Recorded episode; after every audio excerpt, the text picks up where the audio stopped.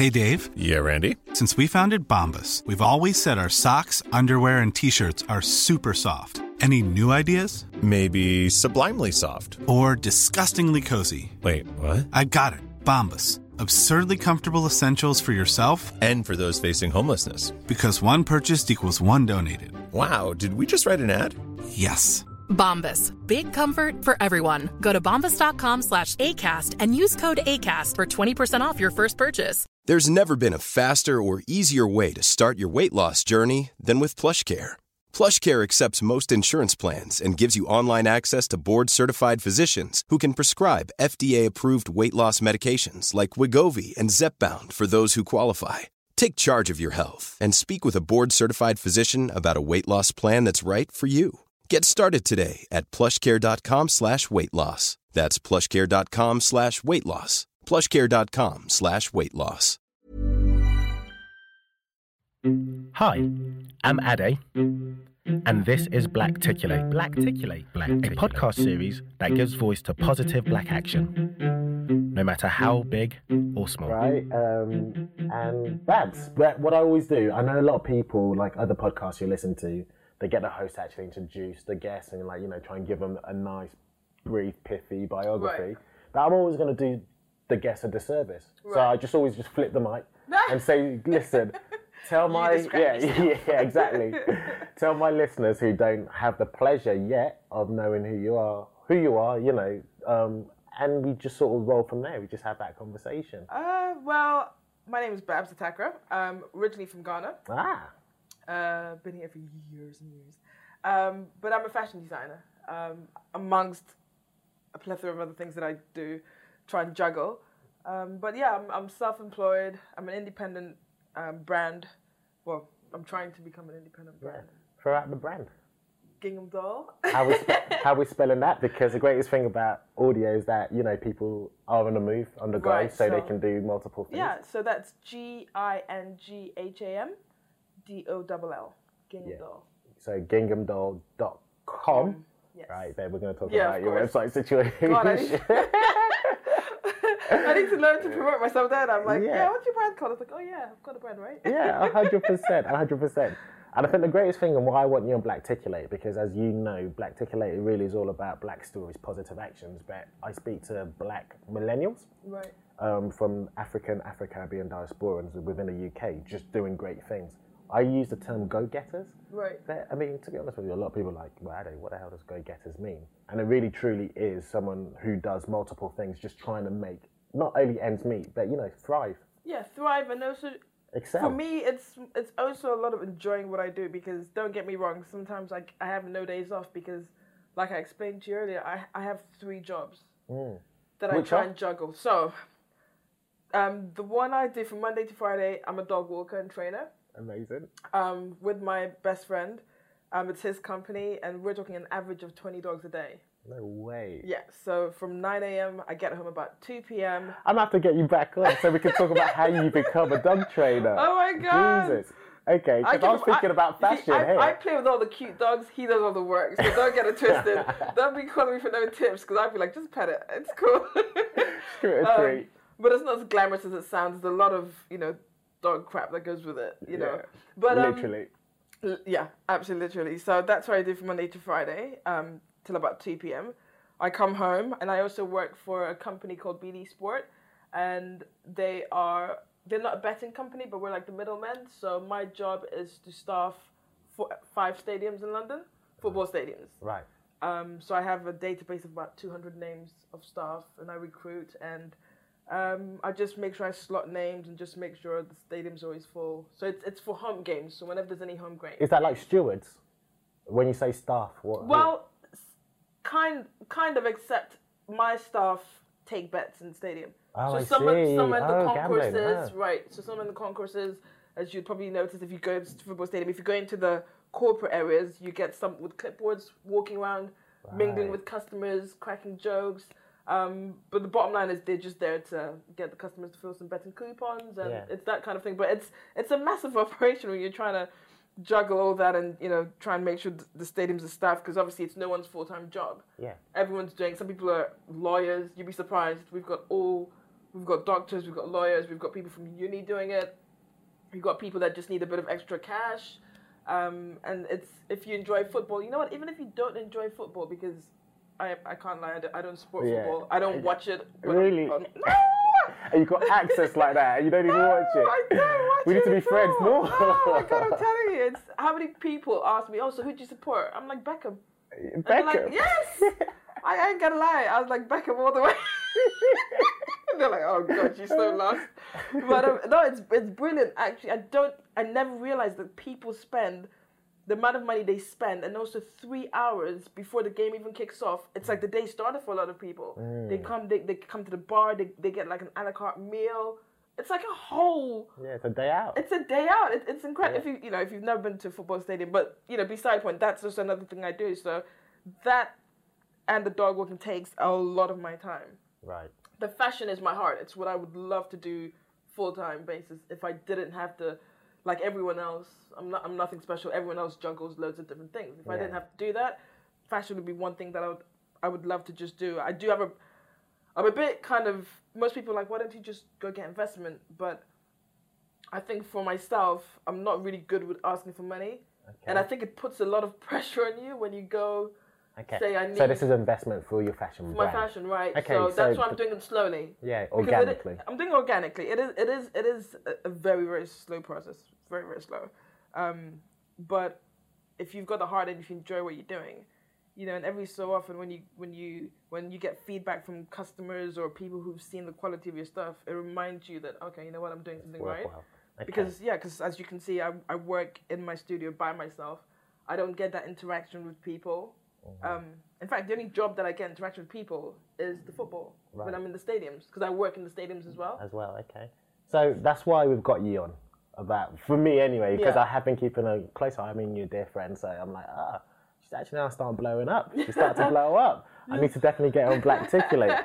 But I feel like um, we almost got to go back a little before That's we go cool. forward, Yeah. and almost about the birth of it, the fruition, and why fashion. You know, Um, so how do we begin this story of yours? Uh, how to begin? I mean, I think I've, I've always been interested. It's quite funny. I am not really interested in what I personally look like, Right. Okay. which is, I guess, it's really odd for most people. It's not like I don't care, but you know what? It could be a bit of both. If I'm being really honest, I have never experienced being extremely overweight. I've never experienced having, you know, acne and all that kind of stuff. Right, you know, yeah. so that could be. By the way, guys, her skin is flawless. Shut so up, uh, shut up. I'll definitely But put a shut up. picture out No, there. you're an Whey! no, but sometimes you've got to kind of take a step back and realize that part of who you are or your character is based on what you had nothing to do with. Right. You know, like sometimes I find it really odd when some people compliment me, go, "Oh, you're so pretty." I'm like, I don't, I'm not quite sure what you want me to say with that. Right. I'm always like, okay, thank God, thank my parents, but I haven't done anything to look like this. As a fashion designer, I find a lot of my colleagues or other fashion designers, it's all about they're they're they're selling themselves, and I think that's one of the bits that I find really hard to do. Right, I always, okay. my friends always say to me, if you're going to an event, make sure you're wearing Gingham Doll. You'd think it's one on one, but I, I don't work like that. I don't I don't Right. think like that. I, So- I'm just comfortable. I just like to just throw in anything. Like I don't really think twice. So when I said to my dad that I you know wanted to do fashion, he was like, "What?"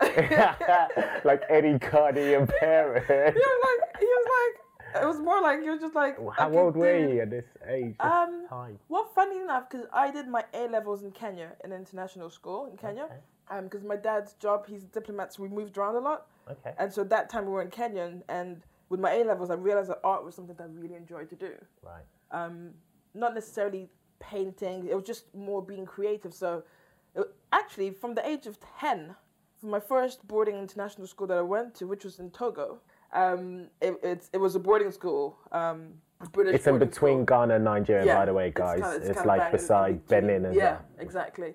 Um, but that was a really good experience. But even from that age, I was quite artistic in the sense of we used to do like little dances and I used to like to choreograph stuff. So I've always liked to be part of. And I think in my heart, I've always felt like if I had the opportunity now in hindsight of taking dance as an actual Korea. career or just as part of school, like in American systems, they do that. In Right. British systems, you don't get that much Okay. you get a lot of sports, but dance is always kind of like secondary kind of thing. Um, I would have enjoyed to do something like that. So I'm, I'm quite a creative person. So I think when I got into my A levels and I was really homing in an art. My art teacher and I realized there was no fashion teaching per se in in the school, In But- School. but we started it. I started it. Oh, really? Yeah, so it was quite it was quite cool. We started like a A, modeling a class. class of one. I'm telling you, it was a class of one. It was brilliant. Amazing. So um, yeah, it, it was actually really good. So I did my A levels in in fashion, and um, they they get um the British Council, fashion council, the council to come down to Kenya to, is it the yeah they come to the British Council and loads of universities come to promote their universities, whether it's art or whatnot. okay. I And don't know that. yeah, it's they do it. I think it's every year. Is it something that's still going on? To be honest, I haven't been there for. They're like the but- British Council will go yes, into. But I, I think it's something that still goes on because that's how they sell the universities. You know, the boarding schools or international schools and all that kind of stuff. So they do go and and you kind of go around and you meet some of the lecturers and you get a, a grasp an idea. And sometimes you get scholarships just from doing that. Really? Yeah, so that's how I then got my place in KIAD, which is where I studied in Kent. So that stands for Kent Institute of Art and Design.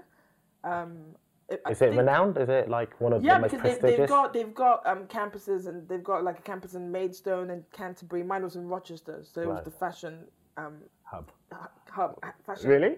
Campus. Okay. Um, but obviously you've got LCF and St. yeah, Martin's like Saint for St. Martin's. For me, being in the heart of London, I wouldn't have learned anything. Oh, you don't think so? Oh no, no, I know, I know. So Oh, okay. I get distracted so easily. Oh, I see. Yeah, Gotcha. yeah. The distraction. Yeah, no, no, no, no. I, I get distracted so easily. So being somewhere out of London, like in Kent, was just ideal for me. Okay. Um, so that's why I started. So what I what was the course? It Uh, was I, I did just a plain BA fashion design Okay. course. Um, but funny enough, when I do get approached by young people who want to do fashion, when they do ask me what to do, I don't tend to recommend them to do a three-year BA course Okay. Why is that? because it doesn't really mean anything. Right. So the paper doesn't really mean anything. It doesn't mean mean anything. anything. Per- from my personal Yeah, no, experience and from all the experience from my peers and those that graduated with me, those that graduated with first. In fact, I think there's probably three people I know from my whole uni that are doing stuff still linked with it because it's a hard industry. Yeah. It's a hard industry, and just because you come out with the first really doesn't mean much. Yeah. Um, Just means you're good at knowing how to right get yeah first. exactly um, for me what i did after that was a natural progression you kind of do an internship with with a company Right. with a fashion label or whatever i did with Gharani Strok Gharani Strok. Gran- Gharani Strok um, g-h-a-r-a-n-i i believe Okay. Granny I'll, I'll put this on the show notes, Um, guys. and amazing british um, fashion label i'm not sure if they're still Operating. if they're still operating. I'm, I'm not. I'm not 100 percent sure of that, but um, very, very great experience to work with. They, they do a lot of draping, and so so I worked with them for a couple of months. Um, but then I just realized uh, doing the whole internship thing and, and speaking to people who'd been doing it for some people have been doing it for two years. For two years. An And you don't- internship. You don't really get paid for it. No way. you don't get paid for it. You know, it's some. It depends. Every company's So, different. how, is that almost a class thing then? That those who can afford to do it for two years without yeah, of having course. paid. Because some companies might pay for your lunch. right. Or and some travel. companies might pay for your travel. Some might pay for both. Um, but pay pay you don't really get. Yeah, you know, the it's all about getting the experience, which I Right. totally get. But I remember. And um, do you have to, out of interest regarding internships, because you said you don't tell those who come Yeah. to you who are younger and Yeah. saying, oh, how do I get into it? You say not necessarily for you anyway. Yeah, I mean, I- to I- go for a degree, but Right. go straight into an internship. Work Not experience. necessarily. Oh, what okay. I do ask them to do is there's another because I went through UCAS. So Ah. UCAS is the university system. Yeah, yeah. To, if you, those who are not aware, for doing BA courses, BTEC, and all that jazz. Um, after that, a year after that, I realized that I really didn't know how to pattern cut properly because with big universities, there are people that help you. I even have friends today that have just finished from St. Martin's or LCF, whatever, and they're like, "Oh God, I actually don't remember how to pattern cut because you've got a lot of technical help." Right. And so, you know, like for instance, if you're doing, I don't know, a BA course and your final collection has to be eight pieces, you only have to make, well, at least before, you only had to make, make two of those pieces. The rest you can pay someone to make it. really? So it's sometimes it's you can skim through the whole course and come at the other end of it and realize, oh, you actually don't No, the hands-on. know the yeah. hands on. Or, you know, and I mean, it depends on your character. For me, it, it didn't even occur to me that I didn't know the hands on and, and all that kind of stuff. And, and my pattern cutting wasn't wasn't the best. And I was like, oh my gosh, I actually didn't know where I was coming and going, you know. Yeah. But then I found courses, short courses from Floodlight. I don't know if you've heard of Floodlight. No, I haven't. Um, I'm sure they're still going on, and Okay. they Once they, again, guys, everything we do mention Yeah, in here, I'm gonna put on the website. Flood- yeah, take a look and see if they're still operating. But I'm sure they are. Um, Floodlight. I don't even know who introduced me to Floodlight. To be honest, with you.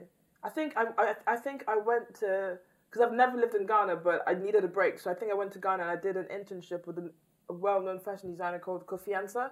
okay. He died a couple of years ago. Yeah. Yeah, and he was my dad's friend, and my dad managed to get me in there, and I did, I did some work with him, and I think he's the one that told me, you know, what, you should go back, and then you should you should try for like do like a short course, pattern cutting, and all that kind of stuff, and that's where I went to um, London Centre for Fashion Studies. At London the time, Centre it was for yeah, Fashion Studies, At the time, it was based in Angel. It's still there because when I passed it, it's still there, but I think the name's changed, and I'm not sure if the whole course setup has, is changed. But it was brilliant. It's just a one year course Right. and it it crams, but it's brilliant. It crams everything. So like you know, like for those who are aware of how it works, the the first term you're concentrating on skirts and blouses. So anything to do with skirts and blouses, making, cutting, manipulating, you've got that. Then the second term, it's maybe tailoring. Right. So you it, and I, I noticed a lot of the students were from graduated from like universities, All right. from LCF, from from everywhere. But can you get on that without Yeah, you can get you can get on it straight. okay. Yes, because some some people they're from all all walks. Some people got in straight. Um, and for me, I learned the most there. Maybe you know what, that's what I'm saying. That's just my experience because it could have been that for me, I was just more mature to take in the information. Right. Because it's not saying that the BA courses don't give you the information, but I think you also have to be mature enough to realize that okay, I need to grasp as much information as I can get because when I get out, it depending on what you want to do. Because most people have this fantasy of I want to get out and I want to work for Chanel. Right. It, it does not work like that. No. It, it, I mean, it's it's out of a thousand students, you're talking about like one. There's just that one person that And if that, and that's normally the boss's. Right. Yeah. Sometimes it's yeah. sometimes it's a link. Sometimes it's being at the right place. You know, a lot of the time, if you're good at networking, that also comes in your favor as well. Like going to a lot of events and just talking to everyone and anyone, which I am awful at. Okay. And like I just never do. I, I just I just can't. Like I yeah, it just scares me to like. Really? it literally scares the bejesus out of me. I can't take it. Oh. But if you have that, that's why my dad was like, you don't have that. You don't have that fire. You don't have because fashion is is a cutthroat business. Yeah, it's, it is, right? It's very you know. It's very it's very hard. You, you really have to sell yourself at every opportunity you get. Right. Um, and that was one of the things. My dad wasn't saying that I wasn't talented, but he was just like, you don't have that character in you. You're too nice to be in this kind of industry. And, and I found it to be true because I go to events and I will sit back, and it's only when someone I'm with goes, oh no, she designs as well, and then someone come, oh, so what do you do? And then I, I might start like slowly talking about it. Right. And they'll see my stuff like, oh my god, it's really good. And then I'm like, oh okay. So uh, that's interesting. So Yeah. you're saying if you want to pursue the fashion route, now obviously there's several sort of oh, there's so disciplines. many different yeah. Right, but if you wanted to do what you are doing, which is obviously you're creating your own brand and you're creating your own seasons and your Yeah, own pieces. or if you want I to mean, work for yeah. another house, networking is is it's, key. it's important. You've got to have yeah, that personality. is key. Yeah. Yeah. Yeah, yeah. It is So- key because you you you don't have to be louder than life, but you you kind of have to stand out. Hmm. Which is why some people take the standing out to be let me dress as crazy as possible because that in itself Will get is- people will get drawn to people you. It's like to peacocking. Right? Yeah. Yeah. Um, but you've got you've got to be able to stand out. You've got to be able to be like, okay, you know what? Let me just go around and speak to people in the stream. What do you do? Oh, I'm a designer. I'd love to. You know, you've got to have that kind of thing about you. I don't, so I started making my own brand. Right. Okay. Instead of- yeah. So let's talk about that then. So what's what's the steps almost to starting your own brand? I mean, It's. I mean, it's, what was that? a- yeah. What was that? I guess catalyst and trigger for you to be like, forget it. I'm not gonna work for Chanel. Yeah. I, wanna mean, I think. I think. Gingham dolls. Yeah. I, I think for me, it was just. If I'm being honest, it was Please. partly a lack of confidence as well.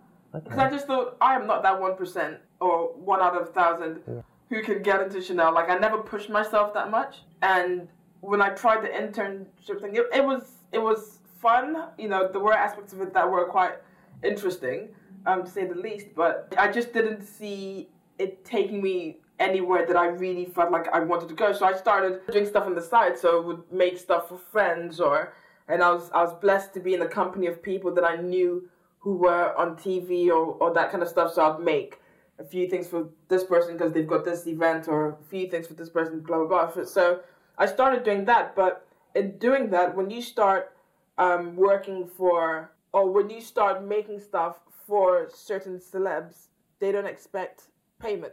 They don't No. expect to have to pay you. Yeah, exactly. Right? Right. Because the whole deal is they're wearing your garms. so they'll give you press for but then sometimes you don't get that press, so you realize you've actually just worked for nothing.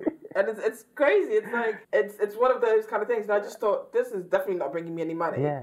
It's also not really exciting me because a lot of them have a preconceived idea of what they want that outfit to be. So it's not like they're coming to So you going it's not your brand. They're almost Right. commissioning you for free. right. Yeah. Yeah. So it's So okay, I'm quite curious. then. artistically, I I didn't. I mean, I could have carried on with it, but I think I started Gingham Doll because I wanted to be able to make stuff that was still keeping to the quality that I do make stuff in. I source all my fabrics in the UK. Okay. Um, very few do I buy online, um, and even if I do, it's UK companies. Right. Okay. Um, some every so often there's certain things you can't find here, and then I might find in an American company um, that I might try, but 99% of the time it is it is basic. I like to be able to feel what I'm buying. right. Yeah. Um, so I, I, I still get the best that I can get. I still try and give the best quality that I can that I can give. But I think with Gingham Doll, it was more to do stuff a bit more ready to wear, affordable. and more about what you want to do as opposed Right, to being and, and more about So, yes, what, what I want. Hey guys, before we return to the episode, I just wanted to say I appreciate you listening. And if you'd like to get involved, then please visit www.blackticulate.com for more information. Now let's get back to the episode. Tell me the story then about your first, I guess, ever paid gig, which almost, I guess, Uh, from a psychological perspective, that then make you feel, I, I think, and please correct me if I'm Yeah. wrong, where it's like, yeah, I am a professional. Yeah, this is my brand. Yeah, this is. I don't think I ever felt You still? I mean, I mean, now, do now, now? now doing Gingham Doll. Um, when I when I started with Gingham Doll, the first thing that I did was start a shop on Etsy. Okay, Um, Etsy. Etsy, E T S Y. Yeah. It's brilliant if you're creative and you've got things. It's I always describe it as the American version of ASOS. the American version of ASOS. Right, okay. but then they give you a bit more flexibility if you're posting stuff. Mm. Um, it can. It still looks. I think I, I tried the ASOS marketplace and it didn't work for me. right, okay. Um, it was a bit too pricey. They, I find that they. Insofar as how much they get off you, commissioners, well, or. there, there is the commission as well, but there's a just there's just a lot of like back and forth of them. You know, like they agree on a picture and then they'll say, "Oh no, no, no, the picture's too is too worked on." They want it to be more street image. Oh no, no, that's too professional. It was just this whole back and forth, and it was just it's just really odd. And also, they do take quite a hefty amount. I, I felt personally, but I also felt that when you're on ASOS Marketplace, I think when it first started, it was about boutiques, and then there was another link that you could click for vintage stuff. But Right. now it's all just mixed in one. So you never, unless you go in there and search Gingham Doll, I wouldn't just pop up. Right, gotcha. And so I was just hidden. It was just, it was to me just absolutely pointless. Unless you've got like a thousands of clothes on there, then somehow you come up. But I just found I was just lost in the system because there's so many people posting, whether it's their secondhand stuff, it was all on the same platform, or brand new stuff that they're trying to sell, or designers like myself.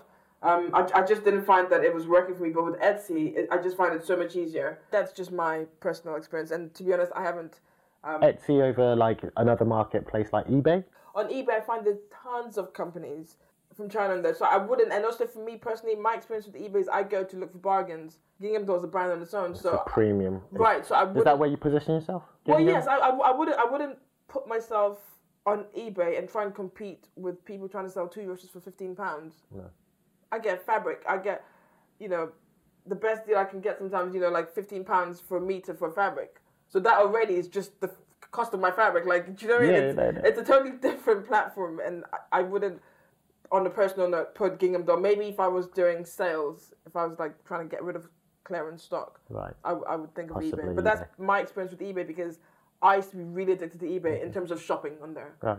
So I used to go for the bargain. So I can't see myself putting things. No, I get that. I get. So instead, you went for Etsy, and So is, for is this where your first sale came yeah, from? I think I think yeah. Um, What? So you already had a collection? Is that no, correct? no, or? I, I didn't. So with Etsy, I just started making I had I had ideas. I knew exactly what I wanted, and I wanted to find like prints. And I thought I spoke to a friend of mine who does marketing, and he's like, "Look, what you need to do is you need to go right back because everything I was I was designing was quite elaborate, and in terms of how long it takes to make it was quite long. In terms of the cost that it should it should cost someone was quite high as well. And he's like, "No, you need to start doing like basic stuff. Get known for doing something really, really, really simple." Right. Um, so I started with bodycon dresses Okay. because once I'd done the template and the, and, and the pattern for it, then the same pattern, as long as the fabric had the same properties, It would work. it would work. And and it was it was also easier in terms of sizes. So like Life is full of what ifs. Some awesome, like what if AI could fold your laundry? And some, well, less awesome, like what if you have unexpected medical costs? United Healthcare can help get you covered with Health Protector Guard fixed indemnity insurance plans. They supplement your primary plan to help you manage out of pocket costs. No deductibles, no enrollment periods, and especially no more what ifs. Visit uh1.com to find the Health Protector Guard plan for you. Ready to pop the question? The jewelers at BlueNile.com have got sparkle down to a science with beautiful lab grown diamonds worthy of your most brilliant moments. Their lab grown diamonds are independently graded and guaranteed identical to natural diamonds, and they're ready to ship to your door. Go to BlueNile.com and use promo code LISTEN to get $50 off your purchase of $500 or more. That's code LISTEN at BlueNile.com for $50 off. BlueNile.com code LISTEN. Many of us have those stubborn pounds that seem impossible to lose, no matter how good we eat or how hard we work out. My solution is PlushCare. PlushCare is a leading telehealth provider with doctors who are there for you day and night to partner with you in your weight loss journey. They can prescribe FDA-approved weight loss medications like Wegovy and Zepbound for those who qualify. Plus, they accept most insurance plans. To get started, visit plushcare.com slash weight loss. That's plushcare.com slash weight loss. Is that a latex? Or almost well, looks like just latex. well, bo- bodycon just basically means figure hugging right. and like a stretch dress. Body cont. body bodycon, so body conscious. is Okay. for- Ah, I never but yeah, that. so body bodycon it just means it's it's just night and, and it's tight and it tends to be like a jersey fabric or stretch, some Yeah. sort of um, Like jeggings. Yeah, some form of stretch fabric. So that is easy when you're just trying to just get numbers out there. Right. So I started with that and And is there specific like patterns for that, or is it almost standardized? um I, I just make my own patterns. Okay. Um I'm sure you can buy patterns. Yeah. I'm sure you can. Um Sorry, I'm jumping in. I'm actually no, really that's, excited. no, I'm really cool. excited. That's I'm cool. really no, no, I'm sure you can buy your own, you can buy patterns. I'm sure there are, but I, I, I make my own patterns. So it took me, especially not knowing how to work with um, stretch fabrics for a while. So it took me a while to get used to it and, and blah blah blah. But once I got it, that's kind of what I started with. And then I got approached by um, a girl called Alexandra Houston who is now quite a good friend of mine. Um, she started um, the movement Wasted Chic. Wasted chic. Yeah. So she started these pop up events So she found you on Etsy, On Etsy. and was like, "Oh, I'm doing this pop up event in Shoreditch, and it would be really good if you could come take part." And I was like, "Well, that sounds lovely, but I don't actually have a collection." At that time, I think I had, I I, I made like one of everything, and I probably had maybe ten things in there, you know, if that. Right.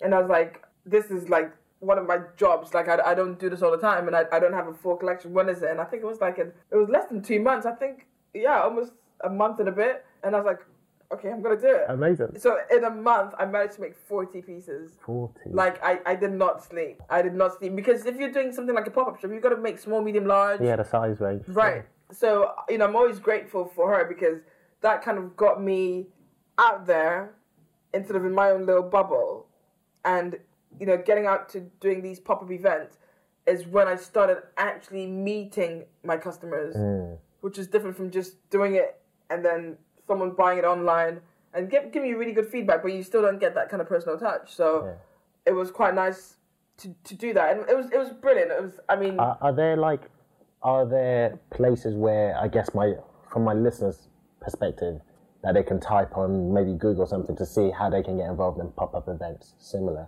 Yeah, I mean, I think pop-up events are quite hard to get awareness of before they happen. Right. Okay. Um, Etsy was a good platform because I have been contacted through Etsy for different things, Ah, whether it's for a photo shoot or for if someone's doing a blog or that kind of stuff, I think a lot of people because Etsy you get a lot of fresh new designers that they go on there just to kind of like Check it out. check it yeah. out and contact people that way.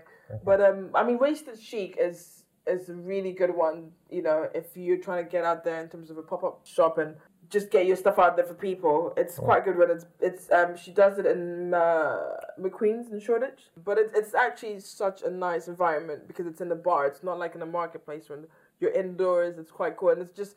There's about 30 designers or 30 different stalls. And is it the people who attend there? Are they like wholesalers and buyers, or No, are they actual customers? Customers. Oh, interesting. actual customers but it's up to you as a designer if you're going to um, sell stuff there it's up to you to push and promote as much as possible Hmm. um, and not count on people just turning up because they will turn up because it's not it's not on a high street Yeah, it's you know? right it's off the beaten track and it's something that happens once every like three months Right. so you as the person who's trying to sell stuff you have to promote Okay. you have to promote whether it's to if you know any bloggers and say, "Oh, I'd love to invite you to this," and and that's the problem. A lot of people just don't want to do that work. Right. When it comes to, you know, it'll be all well and good me just sitting here just making my stuff and blah blah blah. But a lot of people don't, because that it takes a lot of time just to sit there posting stuff on Instagram, trying to post stuff on Twitter, trying to invite people. Because you know, out of hundred people you invite,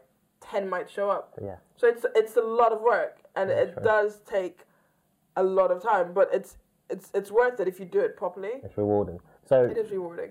So I mean, I've sort of got your, I guess, your journey, which is great. And guys, I think you can agree with me to understand why I've got Babs articulate because she's phenomenal. She's amazing. Thank you. And I say that to all my guests because all my guests are. so I see that you you're quite um, academic insofar as your your profession, fashion. You really did study it. You even did this sort of intensive one year course, Yeah, right? yeah. And then from that, when you decided or you believed, for want of a better word, you weren't as confident to go into these big bastions of the fashion Right, yeah. industry, you thought, okay, I'll start my own. I'll start my Right. own and just And then the first thing you did then was, okay, let's strip it down and try and ensure I get the, I guess, the minimum viable product, right. right? Exactly. That one piece, which you know, regardless of the fabric, so long as it sort of does itself, Yeah. that pattern can go Yeah. for seasons and seasons. And then you put kind of. that. I thought let me just go back and do that because before then, I had actually started a brand before Gingham Doll Okay. called O'Shea Couture. Oh shit. Yeah. um, no, because it's funny because um, that's my nickname from.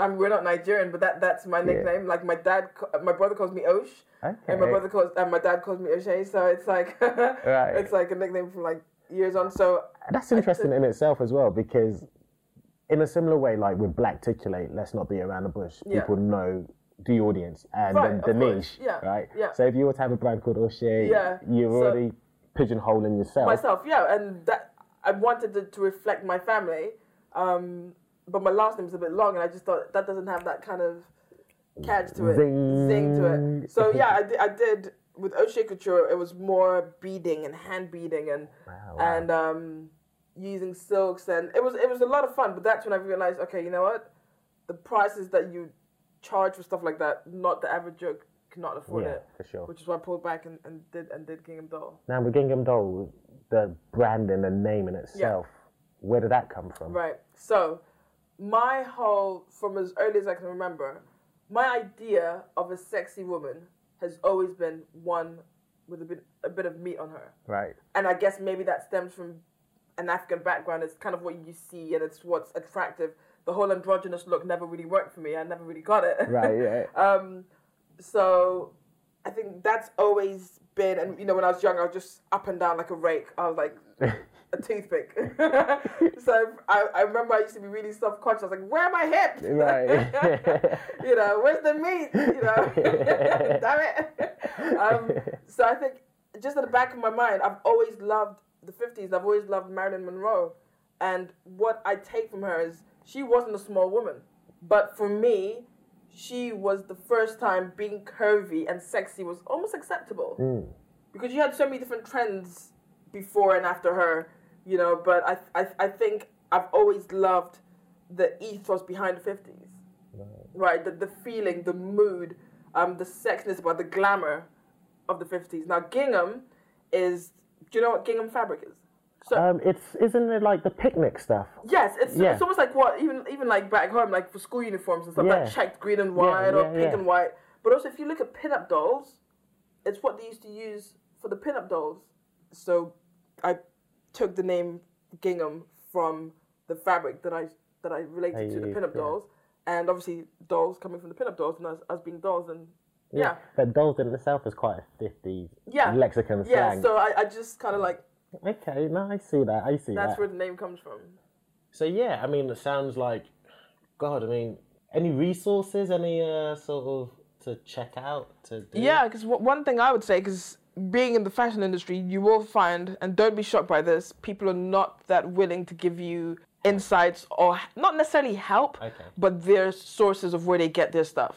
Right. I remember I, I helped a friend who was a stylist for I think it was Vogue, and we were help. We were, I was just in the background just doing nothing, and she was styling this model ready to go on, and the outfit the model was wearing had these like buttons, really simple like vintage buttons. And my friend B was like, "Oh, those buttons are really nice," and she said to the designer, "Oh, where are these buttons from?" She's like, "Oh, I can't tell you." Really? Yeah, I kid you not. But that, in a nutshell, is the fashion industry. Oh God. I'm sorry to say that is it. If you find there are amazing people out there who are willing to share their expertise and whatever, but if you go with that mentality, then you'll never be disappointed and you'll never be disheartened because it is it is a cutthroat cutthroat industry. You have to. You're too scared to kind of give out. Oh, I've got this. I, I tell people all the time. My favorite place is Crescent Trading. Crescent trading. Yeah, Crescent Trading. Um, run by two most amazing um, um, Philip and, and Martin, um, Jewish men in um, Brick Lane. Okay. Um, they're, they're so cool because Brick Lane back in the days used to be full of like factories and fabric shops and warehouses and that kind of stuff, and now it's obviously just all Indian restaurants Indian and restaurants, yeah, for sure. and because the way it is now, it's cheaper to get stuff made in China and elsewhere, and you know as it is. So, but they're the only ones, as far as I am aware, on Brick Lane that's still there. Still um, it's on Quaker Street. Okay. Quaker Street. Um, and and they're fabulous. They're really good with students. They sponsored my first um, brand, O'Shea Couture. So the first um, catwalk show I did, and I went to them. I was like, "Oh, this is what I want to do." Um, da, da, da. And they were like, "Yep, just take whatever you need." So you, Really? and you can go and you can get the Amazing. the good thing about that um, store is it's it's it's like a warehouse. It's not a store. It's a warehouse. So um, you get massive designers going in. You get students going. They're very good with students. Um, so if you go in and, for instance, if you go to the West End, like Berwick Street, which is well known for fabrics, silk or even better, wool would be 40, 50 pounds a meter. If you go to Quaker Street, you can get that same exact wool mix, whatever it is, for like 12 pounds or 10 pounds or, or 20 pounds a meter. Like it's it's that much cheaper. But because it's a warehouse, I think what they do is they get um, remnants and leftover stock from a lot of the mills. So you can't go there and ask if you go then there's this it might run out so you need to just kind of get what, what, you, get, can get. yeah. but it's it's worth going. It is I'm, I'm always pushing people there. It is absolutely worth going. Brilliant. crescent trading. Well, you hear that, guys? You see, Yep, you've gotta go, you've gotta uh, go. Fashion people that won't tell her secrets. no art is an expression. No one's right and no one's wrong. It's like it's it's it's really not that big a deal is it I'm with you. but yeah crescent trading you've got to check it out they're brilliant All right, brilliant. they're fabulous So challenges, like you know, in starting up, what was the what was the things that you've learned? Tell my audience, my listeners. challenges money Okay, so finances. finance um i'm not Is it because of fabric, or what? What does money play? Why is money important? Well, fab- yeah, fabric is, is key. I mean, bear in mind, I don't do anything with factories. Um, I don't, I don't, um, I don't have people making stuff for me, you know, in in factories or in studios or, or whatnot. So everything I do is hands on. Yeah. So it becomes a bit more pricier. right. But fabric is, for me, it is key, and and also just having that business mind of you know, if you're gonna buy this amount of fabric, make sure you know you're gonna make this money back. I don't have that. Right. Your return. I, I, I'm just an artist. I kind of just get into the fabric store and I'm like, oh my god, I love this fabric. I'm gonna die. No, I swear to God, that's what I do.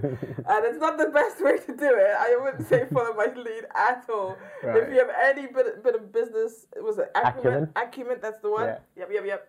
I make up my own words, so I sometimes I have to make sure it's not a word that I made. Oh, I, I do. Trust me. I just make up words because I just I just think it sounds good. Um, you know, if, if, if you've got um, some business acumen, right? Got it right. Um, Mm-hmm. nailed it. Then you, you're on the right track. I, on the other hand, don't. So, what business acumen do they need? Just the simples of demand and supply. Right. Right. So you know, I go into the fabric store, and because I've started doing a lot of stuff with like pop up shops or events where you've got to take a whole lot of pieces, I tend to go in and I can never just buy a meter or two meters of something. I've got to think long term. Right. Okay. So that's money. So I, I go in there, even if I manage to get the fabric, if it's like a nice, um, like a felt, a wool, or a wool mix, and I manage to get it to from 25 pounds a meter to 18 pounds a meter, um, I, I still have to buy at least 10 meters of it. Wow. Because there's a whole thing of it might not be there when you need more stock. When you want more. So I, I think I'm I'm not doing it the right way. What I should have done, you know, in hindsight, was probably just get enough for my sample. Um, so I, I would advise don't go crazy in the fabric stores. If, if you're doing, even if it's for a pop up shop, what I should have done um, for a pop up shop is do my designs, but just do one of each style and then say order on request kind of thing. Right, but I right. guess you just kind of want the money there and then you want people to be able to try in different sizes. So I was trying to provide everything that somebody who's got better means and connections than I should have done. Like I, I shouldn't I don't think I should have done it that way. The way I would advise someone is just be aware that I, I call it like fabric porn. I, I, I get in the, the fabric stores and I just don't think of anything else. I'm just thinking of, oh my god, I can make this with it, I can make that with it. But you've got to hold the purse strings quite tight. You've, you've got to be quite clever with what you're doing. Okay. And, you know, step back a bit and, and budget what you think you can spend on that piece. And if it means just doing one as a sample and taking pictures and then getting a bit of momentum from that, that's probably the best way to do it. Okay. Um, but everyone, like you said, has their own their Their own find their own yeah path, their own right. path, right? I mean, like I wouldn't say do not do a three year course because that sometimes that grounding and just university life it's it's great, you know, it's a good experience, but. I just don't think it's the it's the be all and end of everything. Like for instance, if I need to refresh myself in anything I do, I just go on YouTube. There's so many tutorials. Yeah, there are. No, Yeah. there's so many tutorials. Right. So if you do like a short course, um, whether it's from Floodlight or wherever you get it, you can you can still pick up other stuff on YouTube. So in this day and age, finance is, is really hard. So not everyone can afford to spend course. do a course, do a three year course. You know, at, at uni. So sometimes just being a bit clever, go on YouTube. There's so many professionals on YouTube that are offering free videos. It's incredible Mm. to anything. Even I teach myself to do Photoshop because I couldn't afford someone else to Photoshop my pictures or whatever. So one, once again, YouTube tutorials. You just sit there. You've got your Adobe. You've downloaded it, and you're just doing it step by step. You've just got to be focused on whatever it is that you want to do. Um, but it's hard. It's it's not something that is gonna happen overnight. So the question now I've also got to ask about the challenges you face. Okay, so we know it's finance, money, right, and Yeah. just being really quite um, I mean, I guess unless you get an with it. investment or whatever, but unless you get that, Yeah. if you wanted to go down that path. Yeah. But also, you've been not a unicorn necessarily, and I say unicorn because Yeah. you're a black female. Right, and which Right. I, I never really think of, but that is a very, very important. It's very important um, part of this whole thing because I have been told, and you know, by other colleagues, oh my god, you know, if you were blah blah, you could have been there. But I, I don't like to think like that because I feel like I'm limiting myself even before I've started. Oh, 100%. I'm You know what I'm saying? I so I, I never really think, oh, I'm a black female. and If I wasn't, I could get. I think a lot of it stems with me. If I, I think if I was hungrier or if I was a bit more feisty, uh, you know, the, the industry is, is it's quite a it's quite a tough industry. You you've got to be able to, you just got to be able to sell yourself at every turn Right. you know, at every turn, you know, make sure you're visible all the time. Go to all these like events, pop up things, have business cards run. You kind of have to be fearless. Yeah. And I, I think if I'm being 100% honest, it hasn't been because I'm a black female. I'm sure that has had a massive part to play in it, but it's because I, a lot of times I haven't been as fearless as I should be. You know, there's You've a lot of times. yourself. Right, I've limited myself. I, I know I do. You know, there's a lot of times in my head. I've been saying this for a year. I really want to get like a little bit in Topshop just to be able to put. And I know my stuff would do amazing in there, and I keep saying, "Oh, yeah, I'm gonna, I'm gonna try and figure out how to get there," and I still never have. I think it's just the fear of trying to do that. Okay, I'm going to pause you for a second. Anyone who's listening who can get Babs into Top Topshop, I'm obviously going to put how we can reach her. She's obviously going to put that at the end, as we do with all my guests. But that's something to note. So that's one of the yeah, goals. I, I need okay. to stop stopping myself. If I'm honest, that's my character. I, I do, I do, yeah, I, I, I do stop myself. Um, you know, there's loads of times I'm like, I should do this. It's like, shoulda, coulda, woulda. It just doesn't really, Hmm. you know. Okay, so you are on the road to success for sure. How long's been Gingham Doll's been Uh, operating? Gingham Doll, I started in 2012. 2012. Yeah, I started in 2012. So four years running. Yeah, God, it's been, it's been four years? Yeah. Good God, I can't even count. Yes.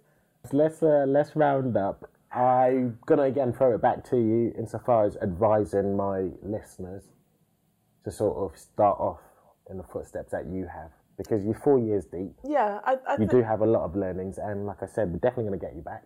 Um, No, for sure. I, I think the main thing with anything you do, whether it's fashion or dance or it doesn't even have to be, have to be art, but you're gonna get times where you feel like, oh, that's not working for you, and just don't be scared to just change it up and try something else. When you go into, you know, when you're young and you're like, I want to be a fashion designer, the first thing that you think of is I want to work for a big house, but there's so many other facets to fashion.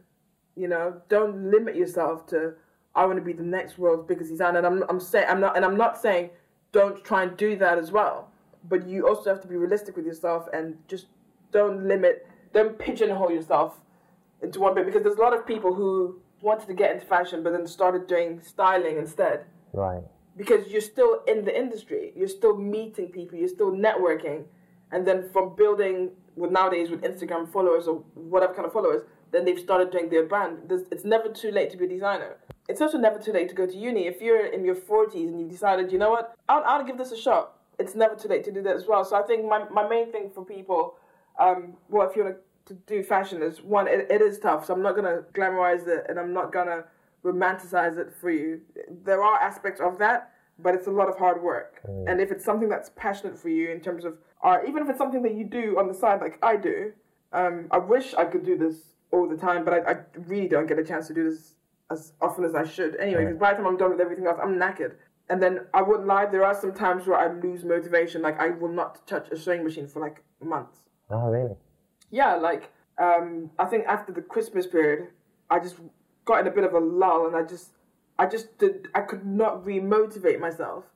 Um, and in the beginning, I was really kind of like, it was affecting me, and then I thought, no, no, no, I'm just gonna go with the flow. Don't, you know, don't get overworked with. Everyone's got their own path, Yeah.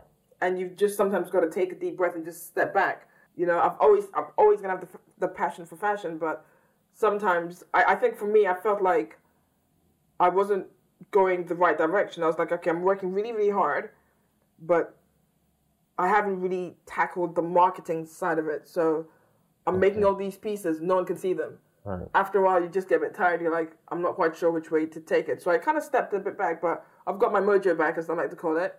And it comes and it goes, and it comes and it goes, and it's it's it's part of art. Every artist kind of goes through it. So how can we? A, I want two questions from this. So how can we get in touch?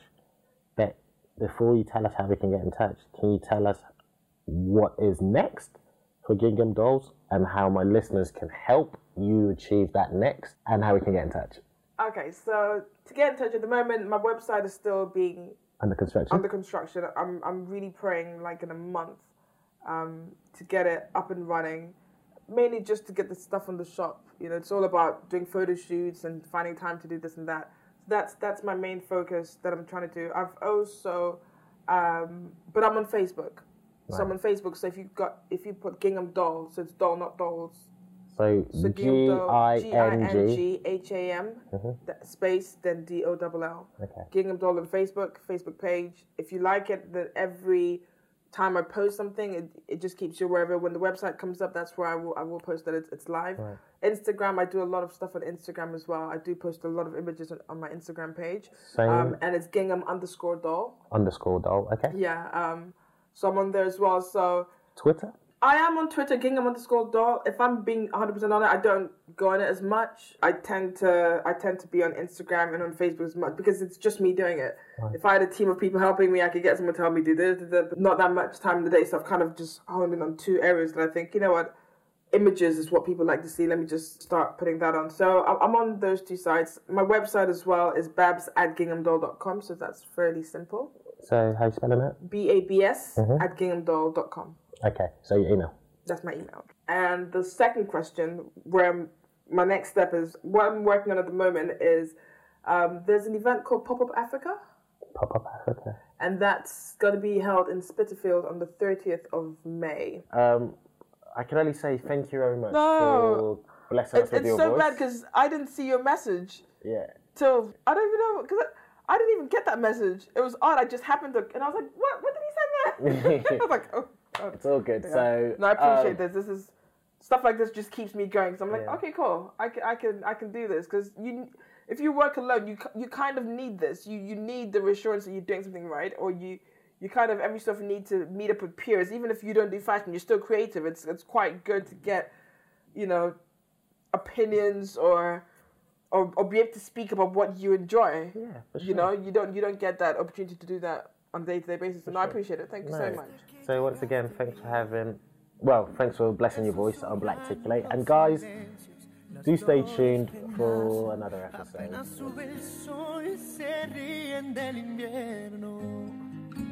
I want to personally thank our sound editor, Chris Reese, and I'd like to thank you guys for listening. For more episodes and how you can get involved, please visit www.blackticulate.com and also follow us on Instagram, Facebook, and Twitter. This has been another episode of Blackticulate, Lac Stories, Positive Actions. Thank you.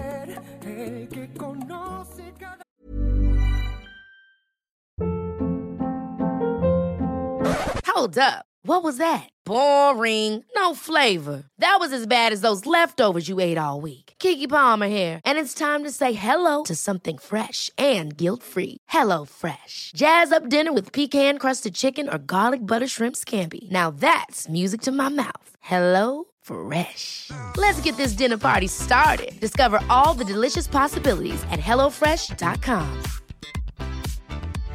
Imagine the softest sheets you've ever felt. Now imagine them getting even softer over time. That's what you'll feel with Boll & Branch's organic cotton sheets. In a recent customer survey, 96% replied that Bowl and Branch sheets get softer with every wash. Start getting your best night's sleep in these sheets that get softer and softer for years to come. Try their sheets with a 30-night guarantee. Plus, get 15% off your first order at bollandbranch.com. Code BUTTERY. Exclusions apply. See site for details.